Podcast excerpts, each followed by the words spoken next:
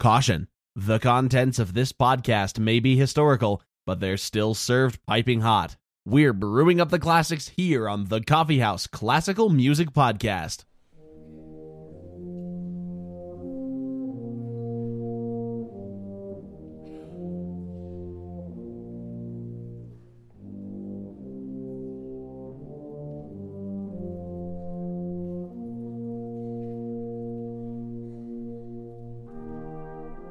And welcome to the Coffee House Classical Music Podcast. My name is Asa. And I'm Allison. So, frankly, we don't know why it took us so long to get to this composer, because it is none other than everyone's favorite wind band master, Gustav Holst. yes, if you've participated in any sort of music program at your high school or college, it is very likely that you've encountered the suite that we're looking at today. But just because it's popular doesn't mean it's not good. Really, it should be the opposite, but I guess things have ruined the concept of pop music for us, I guess. so before we get into the music, let's learn a little bit about Gustav Holst. Well, he was born in 1874. His full name was Gustavus Theodor von Holst the von coming from his Swedish father. And from a young age, young Holst was encouraged to take up music by his father, who was a piano teacher and performer himself. Apparently, his father spent so much time at the piano that after Holst's mother died when he was eight, an aunt had to be brought in to raise the children. Poor little Holst was also a sickly child. Uh, really, he was quite sickly his entire life but he had very poor vision and it took years before he actually got proper prescription glasses. He also suffered from terrible neuritis in his hand, that apparently he once described as being like jelly with an electrical current sent to it. That sounds awful. And as a final blow against his frail constitution was that he was asthmatic, but there really were unfortunately no good treatments for this back then. As a young child, Holst tried to be a good little pianist and violinist, but due to his hand problems, he just couldn't put in the practice hours required to get good. And so, in an unusual shift, he actually took up the trombone instead, and this remained his primary orchestral instrument throughout his young adult life. And his father actually thought that the trombone would be good for his asthma as well. And though we don't really know if it helped, it appeared that it didn't hurt. Luckily, though, for a music lover, performing is not the only available vocation. One can also do things like compose, and that is where Gustav Holst really found his strength.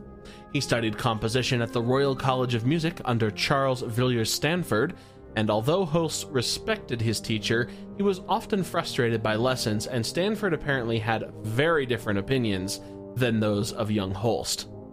Luckily, Stanford was not the only person Holst had to bounce ideas off of. He famously befriended Ralph Vaughan Williams as well, and though these two started off with very different writing styles, they still had mutual appreciation for each other's writings. During his young adult and college years, Holst got into several different hobbies and obsessions. First, he fell prey to the allure of Wagner, Many of his early writing seems to actually draw on this influence. However, as time went on, the English folk song revival came more into force, and Holst turned away from the heavy German sounds in favor of the more simplistic turn of the century English style. Holst also became involved with the Hammersmith Socialist Society and was the conductor of the group's choir. It was through this position that he met his wife Isabel, who was a soprano in the group. Gradually, Holst also learned about Eastern religions, particularly Hinduism. This made actually quite a large mark on his compositional life. One of his more well known pieces, choral hymns from the Rig Veda, are English translations of the aforementioned holy book, the Rig Veda. Holst actually took classes in Sanskrit so he could properly translate the passages of the book himself. And he also wrote several operas based on Indian culture, which still experience moderate success. Through these spiritual teachings, Holst also became a vegetarian. Now, we have nothing against vegetarians here, but it was not the right move for the sickly Holst, and he actually became quite anemic during this time. And finally, in addition to his anemia, Holst also got into astrology. Obviously, the two Obviously, are related. the two are related. Now, of course, you'll recognize Holst's most famous work, The Planets, which was actually meant to depict the astrological identities of the celestial figures. Holst famously called astrology his quote, pet hobby. He liked to read the fortunes of his friends, though apparently he didn't see it as prophetical, but rather just that the planetary bodies would affect a person's mood and personality. Holst spent most of his life after school as a professor at St. Paul's Girls' School and Morley College. He was also frequently invited to guest lecture gigs, including a famous visit to the University of Michigan, and later for a semester at Harvard. Poor Holst was unable to escape the plague of bad health even in his later years. In one incident, he fell backward off of a conducting podium and experienced a concussion with side effects that lasted the rest of his life. In addition to splitting headaches, he couldn't stand anything touching the back of his head. No hats, no pillows, nothing. After this, he also frequently suffered bouts of anxiety and depression and was ordered by his doctor to take a mental health break in the countryside. Though Holst was not one to really care one way or another about the reception of his music, truly he just kept writing and writing, but these episodes did make him doubt if his creativity was actually coming to an end. He also developed a terrible GI ulcer that basically incapacitated him. In 1934, Holst underwent a surgery intended to correct this ulcer and give him his life back. And while he survived the surgery, he unfortunately died just a few days later from heart failure, no doubt due to the strain put on the cardiovascular system during such operations. Holst's grave is in the cathedral in Chichester, notably next to the memorial for the famous Tudor composer Thomas Weelkes, who was one of Holst's greatest musical inspirations. And now we shall turn our attention to one of Holst's greatest musical legacies, the first suite in E flat or military band.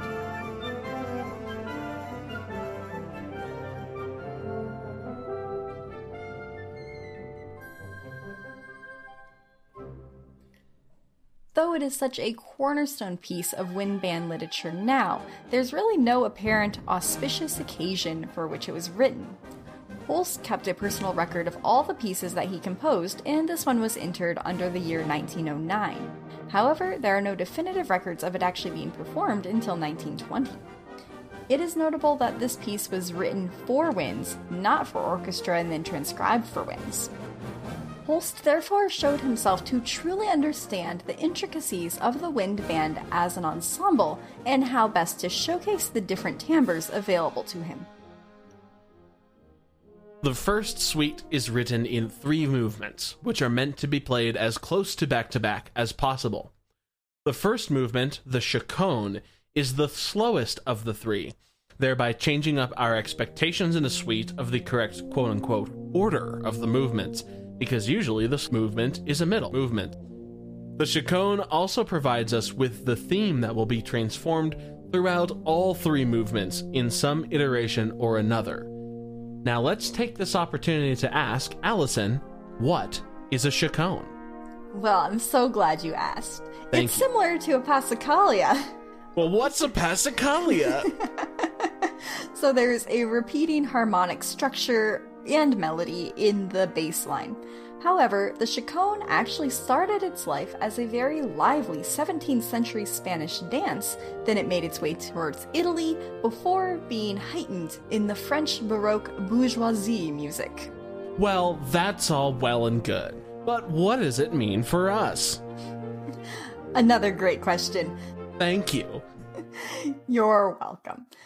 First, we hear our main theme laid out in the euphonium and the contrabass clarinet.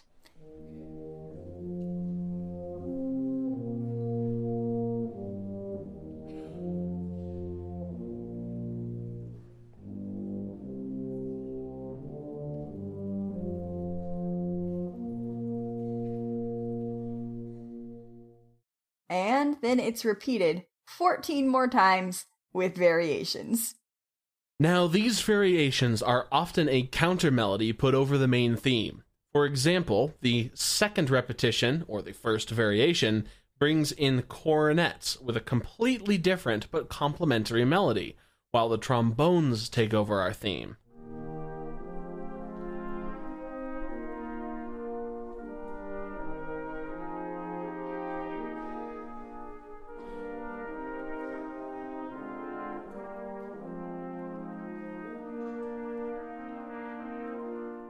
Going on to explore the different timbre that the band has to offer, we then transfer everything to the woodwinds. The tenor sax and the bass clarinet take over the melody.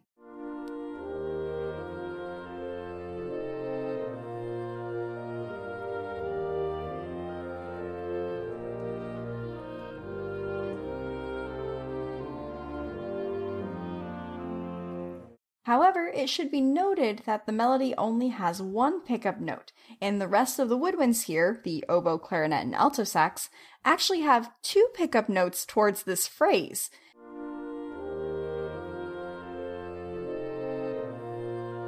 So, this actually does a great job of hiding our main theme behind the new variation material. And on we go, hiding the theme in the background while Holst develops the overall harmonic structure with different ideas. But it's not always hidden. Sometimes Holst brings it back to the fore. Now he has the whole band's texture going. The melody is shouted out in the bass clarinet, bari sax, trombones, and euphonium, while everyone else, including the percussion with snare drum, plays emphatic little rhythmic modifiers. Think we get the idea. There's variations on a theme. A final very interesting variation to touch on before we'll move to the next movement is here, with the melody played in the alto sax, horn, and clarinet. It's obviously the theme, yet it's different. It's actually an inversion, meaning the intervals are turned upside down. So, for example, instead of moving upward and then downward for our first two statement intervals, we instead go down, then up.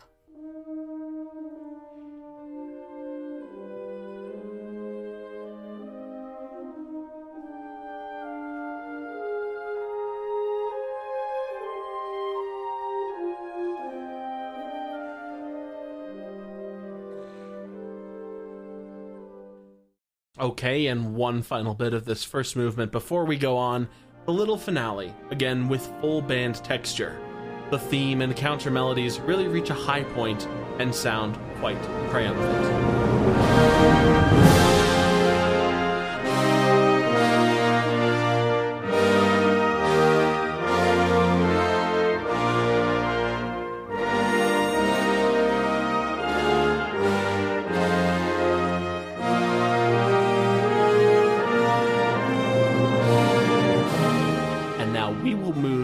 Quickly onto the second movement, as most bands do. And that is the intermezzo, which is personally my favorite of the three.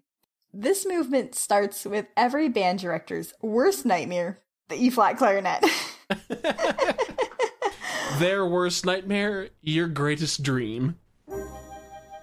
What's even more impressive is that it's not just supposed to be one E flat clarinet, but actually two there's meant to be repeated eighth notes played on C and E by this little monster instrument.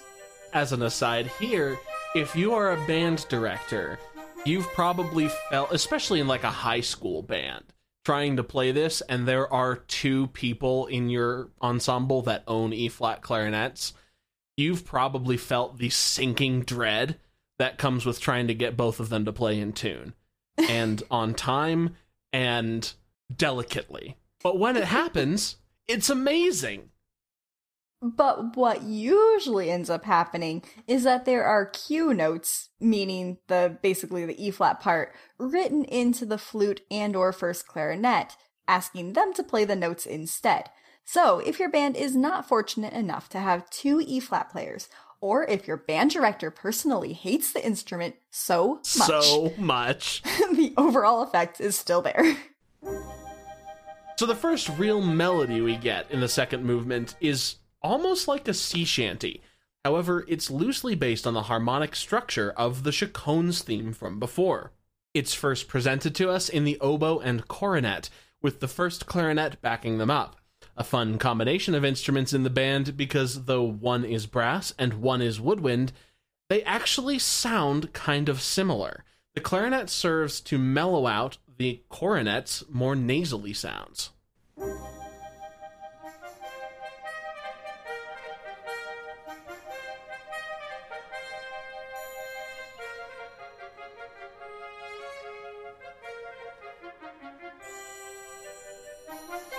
Our next little phrases motif is just quarter notes over staccato eighths.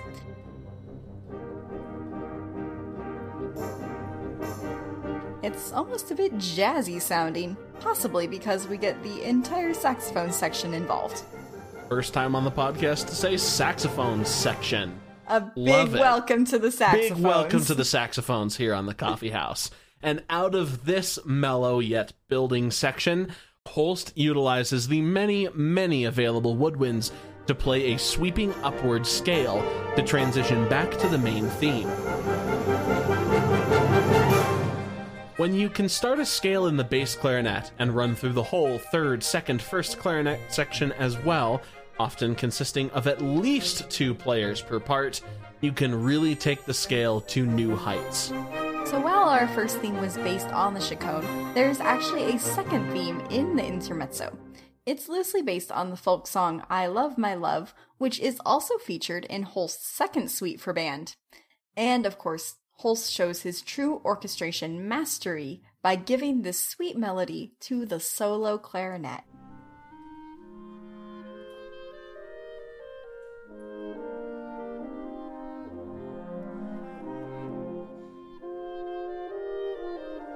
At first, in this B section, there's just sparse texture. It's the solo clarinet and backed up by their little clarinet section friends to create the ultimate smooth texture.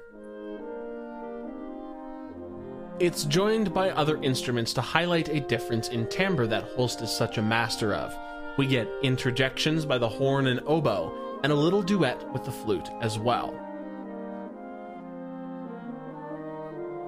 It's very important that Holst set up that clarinet wall of sound to prepare us for the next iteration of this theme. The cornet takes over the melody, and the clarinet section has sweeping, swirling, lush eighth notes underneath. This accompaniment is so beautiful that the listener's ears needed to be prepped for the sound so it's not lost in the background.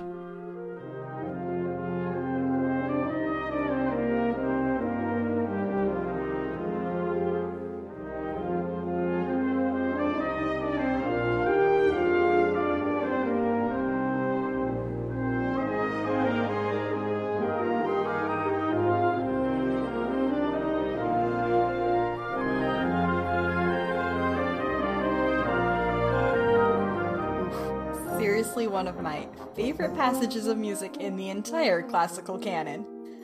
But quickly after that, we move back to our first theme again. But it's a little more development section like. The trombone fluctuates between a few keys, and the woodwinds try to take the wheel, but finally the cornets lead the charge with the original theme.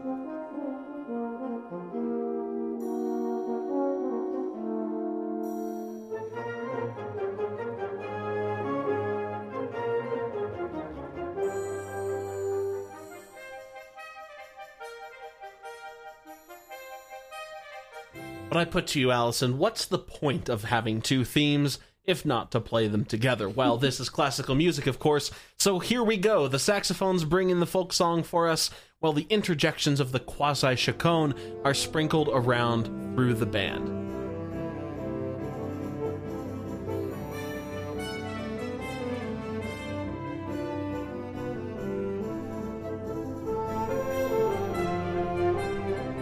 The whole piece winds down rather nicely, with the piccolo actually having the last cute input on the theme, while the bass clarinet and third through first clarinets play upward little staccato fifths.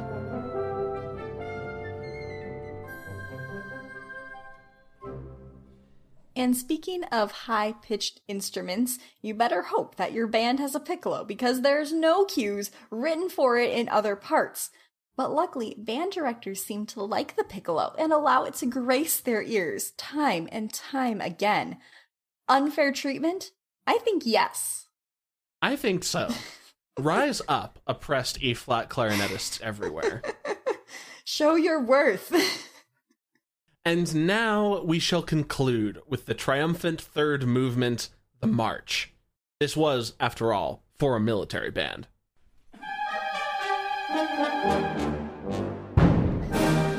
Movement starts off rather alarmingly with trills in the upper woodwinds and downward staccato quarter notes in the brass. And remember, played back to back with the second movement, this is a really nice contrast as we just had quietly moving upward notes in the top of the band, and now we have big marching downward notes towards the bottom. Ending in a fun way with every percussionist's favorite bass drum solo.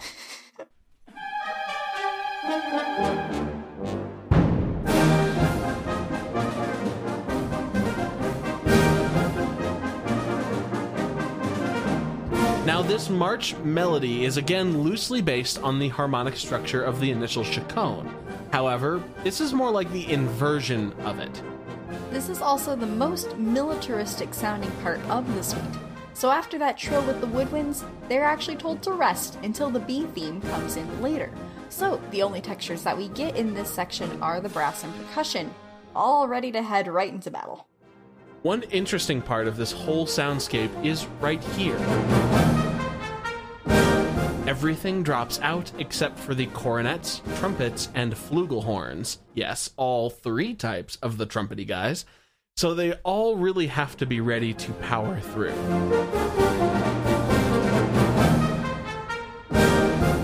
As a side note, Every time I hear this part, I can never, in my mind's eye, sing what that upper note should actually be, because apparently it's a really difficult note for trumpeters to play, so I feel like almost 99% of the time that I've ever heard it, that note has been so very badly missed. You're throwing some acute shade right there, Allison. There's lots of shade in this episode. there is a lot of shade in this episode not at all colored by our personal experiences. No, no. Okay, but regardless of all that, I still love this piece. It's still one of my Absolutely. top 50, I'd say. I I am with you there 100%. After this big brass show, the B theme is almost all woodwinds with some light horn and trombone accompaniment.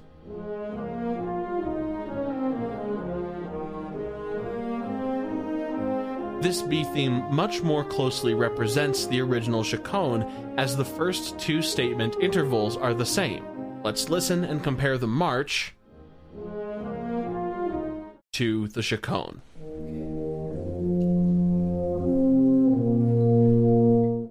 Just before this legato B section marches away, the trumpets come in very quietly with staccato quarters in the background, signaling that we are going to get big and brassy yet again.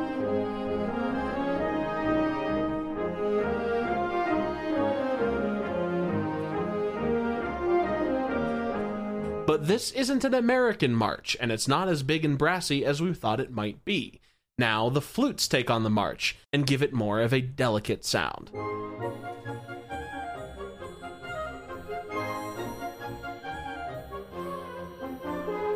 But not to worry, the brass is back, baby, and they're here to develop this theme. Meaning to run it through some different keys and to build up the tension, of course.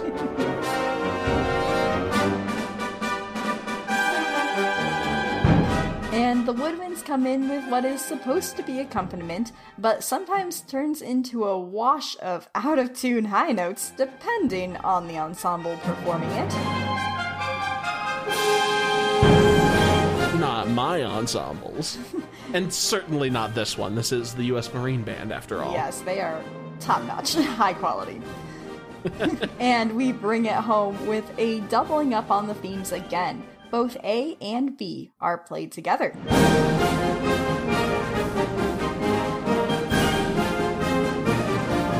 Since they're both based on the general chaconne harmony, they fit together really well. One particularly interesting interaction here. The woodwinds are tootling upward as they tend to do, while the brass are finishing just the first stanza of the B theme. As the woodwinds hit their resolution, it gives a much more grand feel to the finishing up of the brass melody in the next phrase.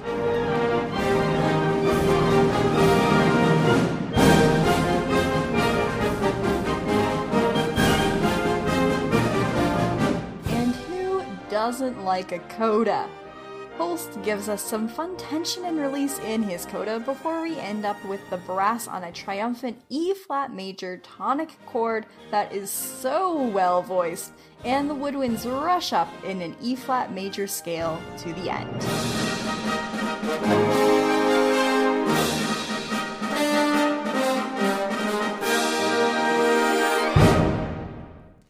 So there we go with the first suite in E flat. We really hope that you have enjoyed it as much as we did. It's a real pleasure to take a look at one of the few pieces that we can of what I think would be the classical canon of the concert wind ensemble. Wind bands as a whole are a little bit more of a modern concept, so a lot of the Oh, yes. works are very modern, very copyrighted, very difficult for us to analyze, Yes. unfortunately, here.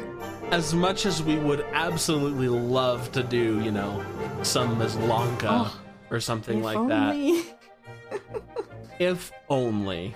But alas, Dang copyright. um, I guess if you have an interest in band music, if this has piqued your ears a bit, just go on to Spotify, YouTube, wherever you get your music, or your podcast for that matter, from, um, and just type in, you know, any of the military bands, watch some of their performances. Um, the Dallas Winds is another professional wind band out there, and of course, any number of collegiate bands or honor bands, they have performances out there, and just you know, familiarize yourself with the wind band catalog, I guess.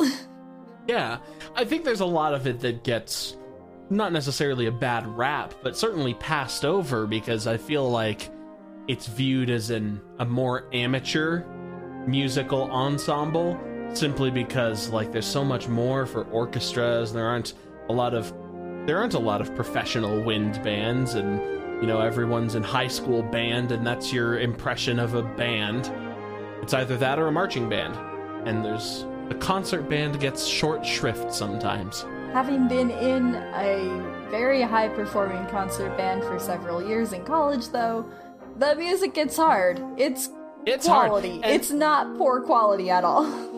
exactly um and it is a lot of fun and it's completely different from an orchestra the the experience of playing and listening to it just this different soundscape that it generates especially with that there saxophone section it's just it's something else you should listen to it and you should listen to our next episode coming to you not live coming to you in two weeks where we're going to be looking at the second suite in f from the very same gustav holst So look forward to that.